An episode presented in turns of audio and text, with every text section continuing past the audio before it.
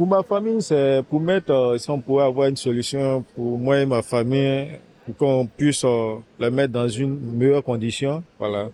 Vraiment, ça, ça me fait plaisir. Voilà. C'est-à-dire, avoir, c'est, c'est parce que, euh, euh, on n'a pas une vie meilleure de l'autre côté. Voilà pourquoi nous courons pour venir ici, pour pouvoir avoir une meilleure vie. Voilà, reprendre tout, voilà, s'intégrer. Et après aussi, a des, des amis dans le quartier, et quelques trois sympas, trop quand même sympas tout le temps que je les fréquente. On se croise parfois, mais pour les week-ends, pour euh, au moins se soulager, les jeunes, nous les jeunes, bon. Et après, c'est bon quand même quoi. Je n'ai plus d'amis encore de plus. Le futur. L'avenir suscite toujours de l'incertitude. Autant de lumière que d'ombre. Autant d'espoir que de peur. Jusqu'ici, dans ce podcast, nous avons essayé de découvrir et de comprendre ce qui se passe dans les rives de la Bidassoa.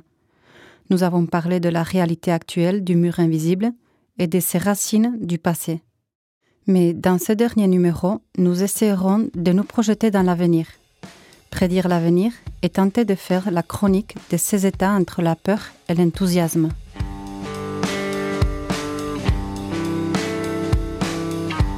Je m'appelle Christina Tapiawithi et voici le sixième épisode du podcast Le mur invisible, l'avenir des immigrants.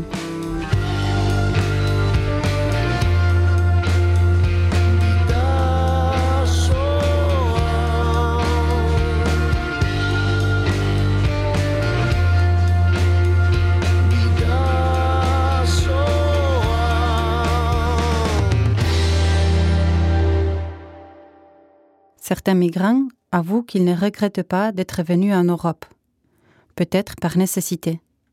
Sur le sentier entre la peur et l'espoir, il y a un autre chemin circulaire, comme une spirale, la déception. Et Yoshune Mendiguchia, bénévole du réseau d'accueil d'Irun, connaît bien ce sentiment. Il me semble qu'on ne raconte jamais la partie négative du voyage, l'arrivée à destination.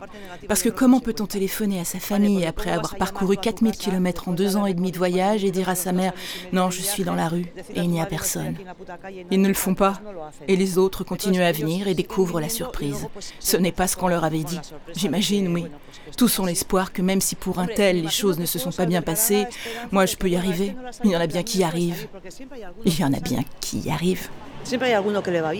Dans le chapitre précédent, Idrissa Fofana nous disait que venir en Europe, c'est comme repartir de zéro. Mais nous ne savons pas s'il était trop optimiste. S'ils repartent de zéro ou d'en dessous de zéro. Christine Artola, membre de l'association Bidashoa et Torkinekin, croit qu'on leur vend des faux espoirs.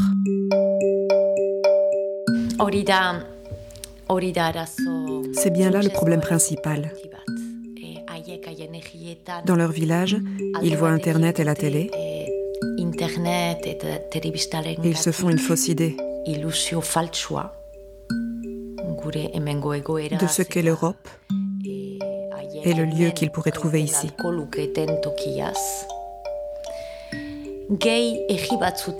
Dans certains pays aussi, il semble qu'il s'agisse d'une espèce de propagande nationale qui diffuse cet espoir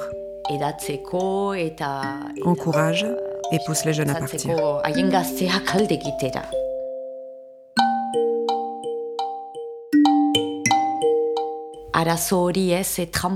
Nous devons toujours nous confronter à ce problème, à ce piège. Ceux qui viennent ici veulent prouver à ceux qui sont restés au pays qu'ils sont arrivés, qu'ils sont devenus quelqu'un. Ils ne peuvent pas leur dire ⁇ Ne venez pas, ici il n'y a rien d'autre que la misère ⁇ alors, sans leur vendre trop d'espoir, ils leur racontent qu'ils ont réussi.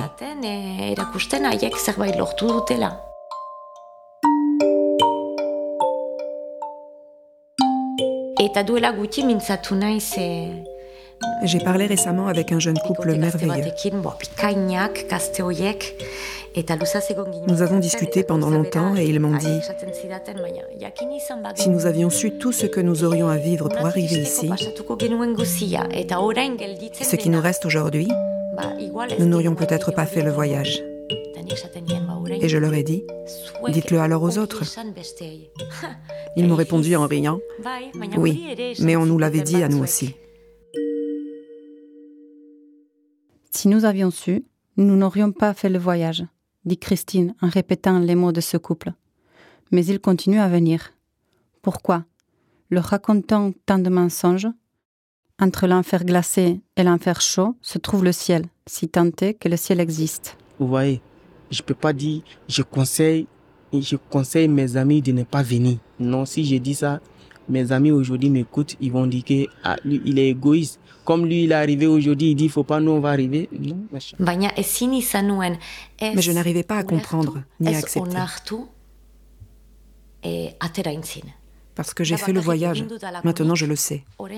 Et maintenant, même si je le racontais aux autres, le résultat serait le même. C'est un cercle vicieux. Le pire de tout est que tu as raison en partie. Là-bas, les jeunes n'ont pas d'opportunité, et pas parce qu'ils vivent dans des pays pauvres. La Guinée, par exemple, n'est pas un pays pauvre. Ces pays sont riches en ressources naturelles, mais comme c'est toujours le cas, elles ne sont pas bien distribuées. Ils sentent qu'ils ne peuvent rien faire là-bas, même s'ils étudient, même s'ils se battent ou travaillent. Je vois de plus en plus de personnes avec des niveaux d'études impressionnants. On le voit. On le sent à leur manière de s'exprimer. Ils se retrouvent bloqués là-bas. Ils ne peuvent rien y faire. Et donc, ils s'enfuient. Ils pensent, même si là-bas tout est misérable, la misère ne peut pas être plus grande que la nôtre.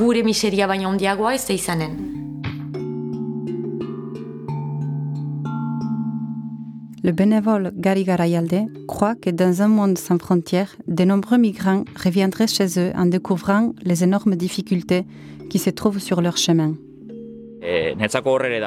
C'est ma lecture. Certains disent qu'ils ne préfèrent pas vivre dans leur pays plutôt que de vivre à Paris dans la rue.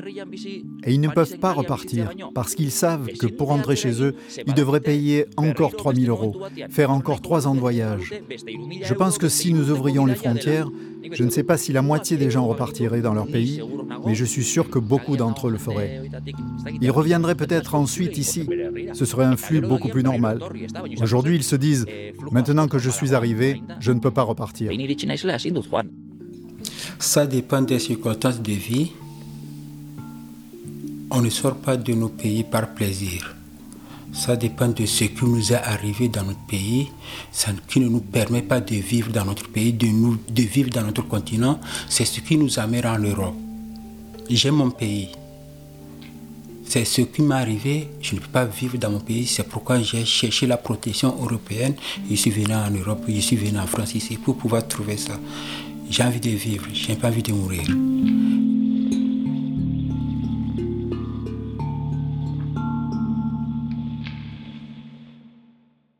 Ali Akla insiste beaucoup sur le fait qu'il veut vivre, mais il a beaucoup de doutes quant à son avenir. Inquiétude, panique, peur. Le concept de la peur a été évoqué plusieurs fois dans ce podcast. Plusieurs personnes nous en ont parlé. Dans cette conversation entre le curé d'Andaïl, Jean-Marc Lavigne, et le jeune de Togo, Ali Akla, nous avons pu voir à quel point la peur est puissante et à quel point nous avons tort. Je ne me sens pas menacé, je n'ai pas de peur de vivre entre humain et humain. Je ne vois pas, il y a où la différence euh, C'est plus les gens d'ici, les gens, les gens d'ici, les, les, les, blancs. blancs. qui se sentent menacés. Est-ce que, tu sens, est que, tu sens que des fois tu fais peur? Non, mais vous êtes humain, moi je suis humain. Comment je vais avoir peur? Comment je vais avoir peur? Je ne peux pas avoir peur. Non. Tant que vous êtes humain, moi je suis humain, mais on vit entre humain et humain. On est, vous n'êtes pas animaux, vous n'êtes pas un animal. Tant que moi aussi je ne suis pas animal, et du coup, pourquoi devais-je avoir peur Non? L'enfer, c'est les autres, disait l'écrivain et philosophe français Jean-Paul Sartre. D'après lui, il est possible d'identifier immédiatement les bourreux, parce que la peur est reflétée sur leur visage. Peur de quoi? Le bertsolari et écrivain Amechar Salius l'a bien compris. Chacun fait ce qu'il peut dans son domaine. Je crois que nous pouvons tous faire quelque chose et que les personnes qui ont cette impulsion xénophobe, un discours raciste, disons, ceux qui votent pour les racistes. Je ne crois pas qu'elles naissent comme ça. Je crois plutôt que quelque chose les a poussées à penser comme ça. L'ignorance entraîne souvent la peur.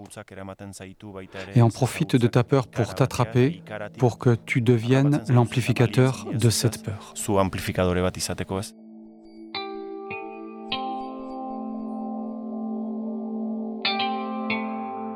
Je ne vais pas le cacher, je n'ai aucun espoir dans les politiciens.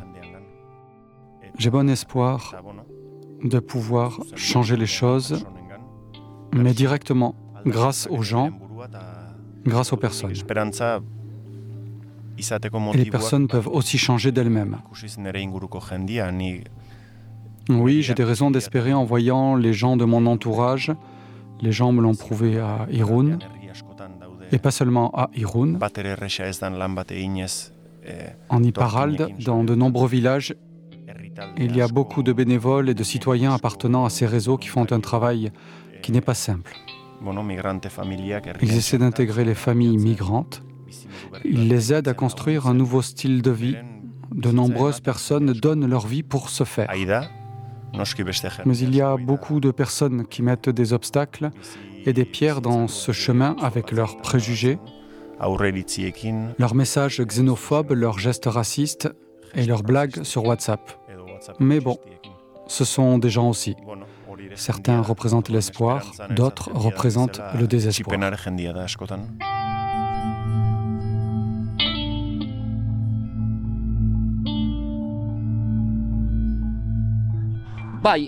On nous a fait peur en nous disant qu'ils allaient nous voler notre travail, mais je ne comprends pas pourquoi on nous dit ça. Je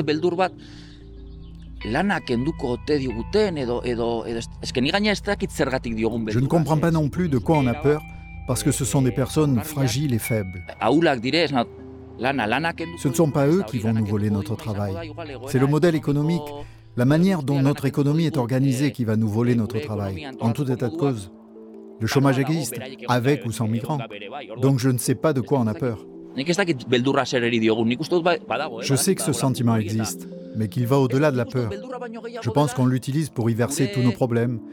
Et pour justifier tout cela, nous inventons un concept comme la peur.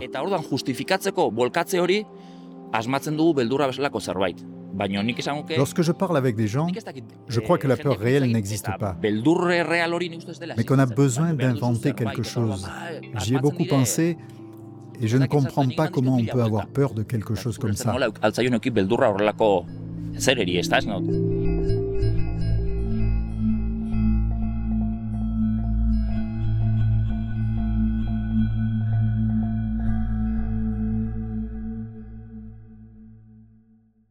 Les étrangers qui vont nous voler notre travail.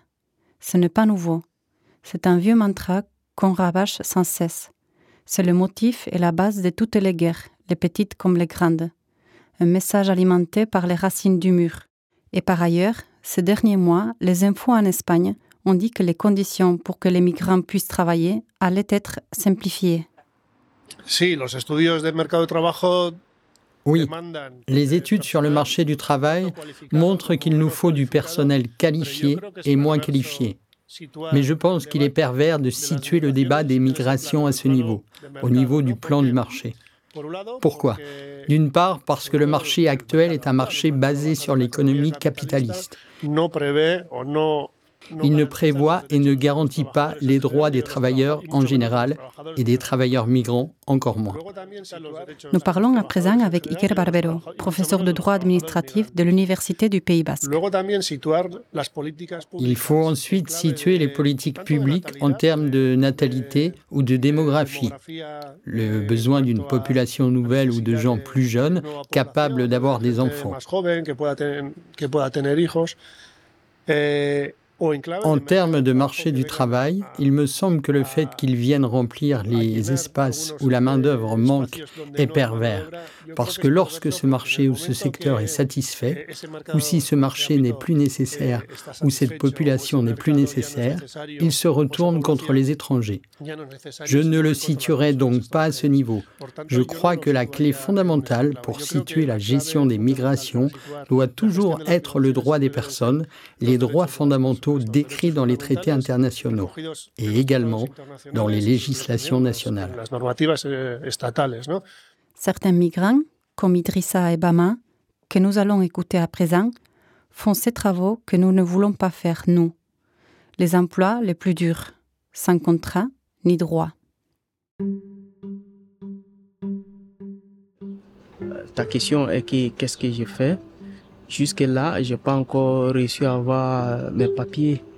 Donc, euh, je cherche de gauche à droite de travail pour pouvoir faire quelque chose, avoir un peu, comme quoi, à nourrir ma petite famille avec. Donc, je n'ai pas un travail stable. Voilà, je sors matin euh, et je cherche, puisque j'ai des contacts. Parfois, on m'appelle, allô, ah, il y a un chantier ici. Allô, parfois, je peux faire trois jours, deux jours. Il n'y a pas de cadeau ici. Ouais. Le fainéant n'a pas sa place en Europe. Je, je suis carlet. Carlet. Carlet, les, ceux qui font les carreaux, les marbres. Voilà, c'est ce que j'ai appris. Voilà. J'aime bien ça.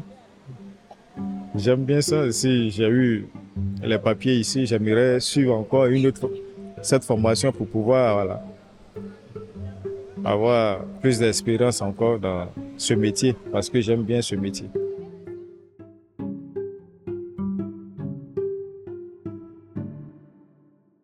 Mais le discours de la peur continue à faire son chemin, lent et imparable. C'est un message facile à vendre et que d'ailleurs nous achetons facilement. Je sais qu'il y a aussi des rumeurs à Irun, que les gens disent comme partout qu'ils viennent parce que nous les attirons, l'effet d'appel, que si nous n'étions pas là, ils ne viendraient pas si nombreux. C'est un mensonge. Ils viendraient également, mais nous ne les verrions pas. Parce que la peur est la pierre des constructions, la matière première du mur, sa base. La peur a construit les murs brique après brique. C'est ce qui nous rend lâches et insensibles parce que la peur est un sentiment froid, immobile, monolithique, fort. L'espoir, par contre, ressemble à la bruine, un peu comme cette danse des rayons qu'on voit à peine avant que le soleil ne se lève, quelque chose de simple mais fragile, presque une invention. Mais même comme ça, l'espoir est la fleur que nous devons à l'épine. Francisco Rodriguez avocat qui travaille avec les migrants, parle de métamorphose sociale. Mais oui, on n'est pas beaucoup. Donc il faudra attendre oui, quelques années pour qu'il y ait des vocations. Et encore faut-il que l'étranger ne soit pas vu comme un étranger, c'est-à-dire une personne qui n'est pas citoyenne, mais comme une personne qui dispose de droits parce qu'elle est humaine. Il y a un imprescriptible humain. Au final, avec cette question-là, on peut tout tout travailler. Encore faut-il voilà, qu'on soit à l'écoute. Donc euh, je pense que dans les prochaines années, on verra si euh, on peut arriver à quelque chose. Néanmoins, l'objectif, c'est que ces personnes-là puissent vivre dignement. C'est la première, euh, première des choses.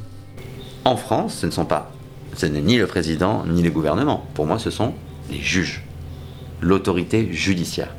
C'est avec elle qu'il pourra y avoir une métamorphose sociale.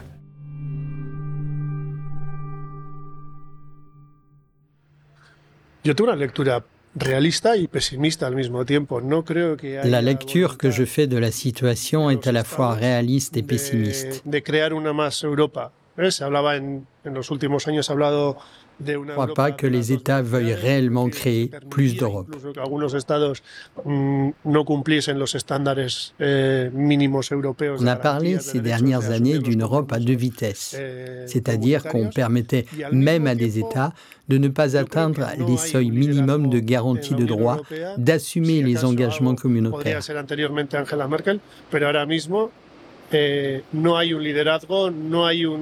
Eh, no hay nadie en la Unión Europea que apueste por más Europa. Et je crois en même temps qu'il n'y a pas de leader dans l'Union européenne. Il y en avait peut-être un avant Angela Merkel, mais aujourd'hui, il n'y a pas de leader. Personne dans l'Union européenne qui puisse miser sur plus d'Europe. Donc pour être réaliste, je dois être pessimiste. Ahmed, Christine et Gary, que nous écouterons ensuite, sont un peu plus optimistes qu'Iker Barbero. Les choses peuvent changer peu à peu. Il est vrai malheureusement que certains endroits changent, mais dans l'autre sens. Nous sommes directement concernés par cela en Iparalde. Il y a des élections en France en mai et oui, j'ai peur de savoir ce qui va se passer. Mais bon, je n'arrêterai pas d'avoir bon espoir, de faire confiance aux personnes, aux gens. La vie quotidienne nous montre de petites choses qui nous font changer peu à peu. Et il y a du travail à faire. Je vis à Sar et quand je passe par Lizuniuga, en revenant de mes dîners de Bertsolaris, je pense, ils vivent là, au bord de la frontière. Et cette frontière nous a blessés, mais elle nous a aussi montré comment changer notre regard sur le monde. Et il me semble que nous devons aujourd'hui ouvrir les portes, diffuser le message et continuer à aider. J'ai bon espoir, non pas dans la politique, mais dans les gens, dans certaines personnes concrètes et individuelles. Ce qu'il y a de bien est que cela arrive dans de nombreuses familles. Parfois ce sont les enfants qui entraînent leurs parents, d'autres fois le contraire. C'est devenu un sport populaire.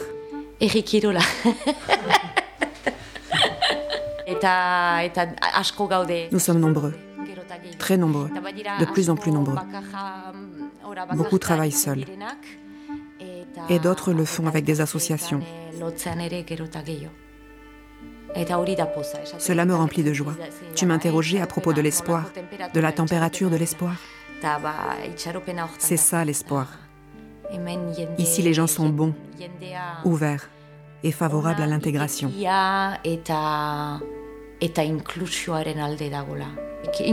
Et l'intégration est la clé de l'avenir. J'espère que chacun d'entre nous réussira à atteindre son objectif. Que la situation générale s'améliore? Non. Parce qu'ici, tu peux t'améliorer pour n'importe quoi. À Tijuana, il y a le même problème. Mais les personnes continueront à migrer et nous continuerons à mettre des frontières. La situation d'Irun pourrait s'améliorer. Le problème ne vient pas d'Irun. Ce que nous vivons actuellement pourrait se terminer, mais nous devrions alors regarder ailleurs, vers Melilla, Calais, Kios.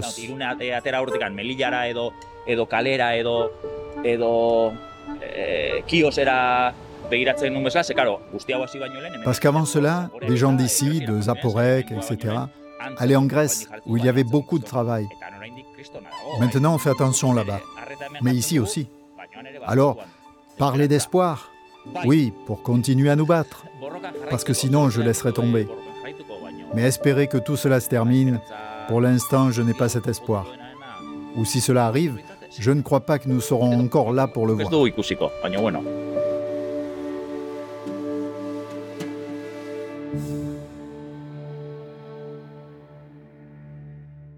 L'espoir pour continuer à me battre. Dès qu'il quitte son lieu d'origine, chaque migrant s'engage dans un combat. Certains arrivent jusqu'à la capitale de leur pays, d'autres dans le pays d'à côté. Mais pour d'autres, le désert ou la mer est la fin du voyage. Ceux qui ont atteint leur objectif poursuivent le combat.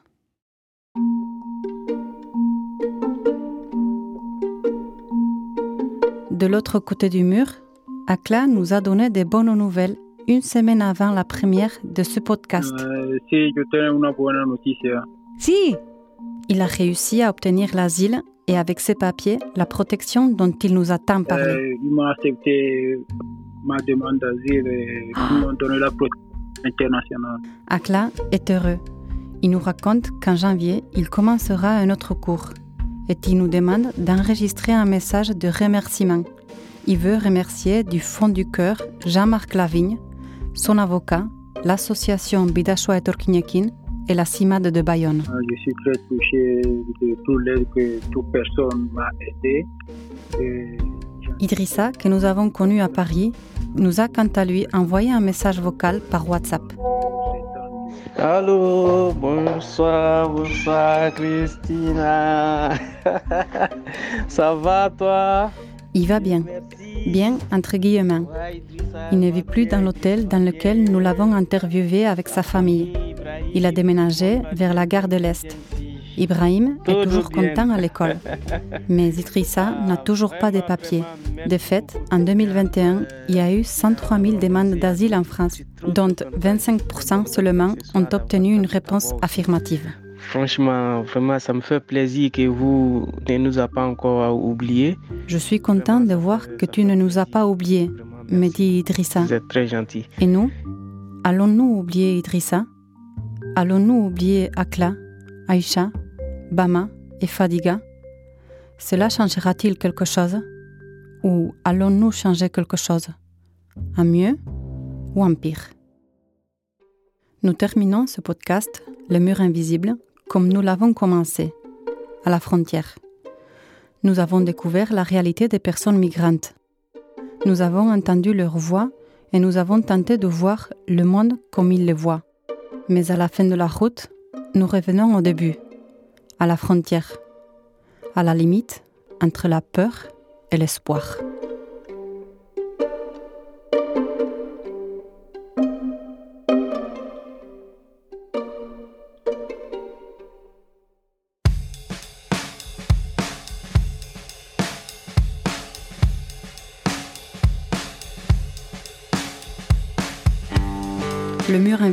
Est une série documentaire réalisée par Hulu Media pour EITV Podcast et subventionnée par le Conseil provincial de Guipúzcoa. J'ai moi-même dirigé et produit le documentaire. Xavier et Martine Echeverria et moi-même avons écrit le scénario. Les interviews ont été enregistrées par Juan G. Andrés et Oyer Aranzaval. Ils se sont aussi chargés du montage et des arrangements audio qui ont été réalisés à Hulu Studio de La Charteoria. Silvia Tapiawithi a été notre traductrice et la musique intitulée Bidashoa appartient au groupe Willis Drummond. Le doublage a été fait par Christine Kadjan, Lise Hervio, Frédéric Joanlong, Olivier Lefebvre, Bernard Montfort et Xavier Alquiza. Nous remercions affectueusement les membres d'Irungo Arrera Sharea, les associations Bidashoa et Torkinekin et Utopia de Paris, les bénévoles et toutes les personnes qui ont participé à ce projet, notamment les migrants qui sont passés par Irun. Nous leur avons dédié ce podcast. Je vous rappelle que vous pourrez écouter Les Murs Invisibles sur votre plateforme habituelle de podcast. Abonnez-vous et si vous aimez, partagez-les avec votre famille et vos amis. Prenez soin de vous.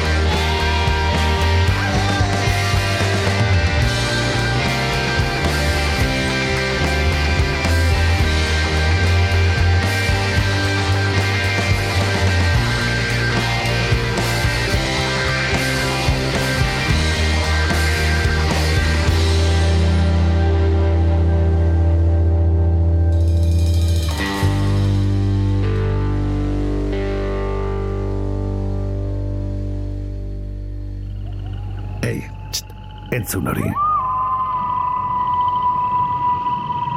Ulu Media.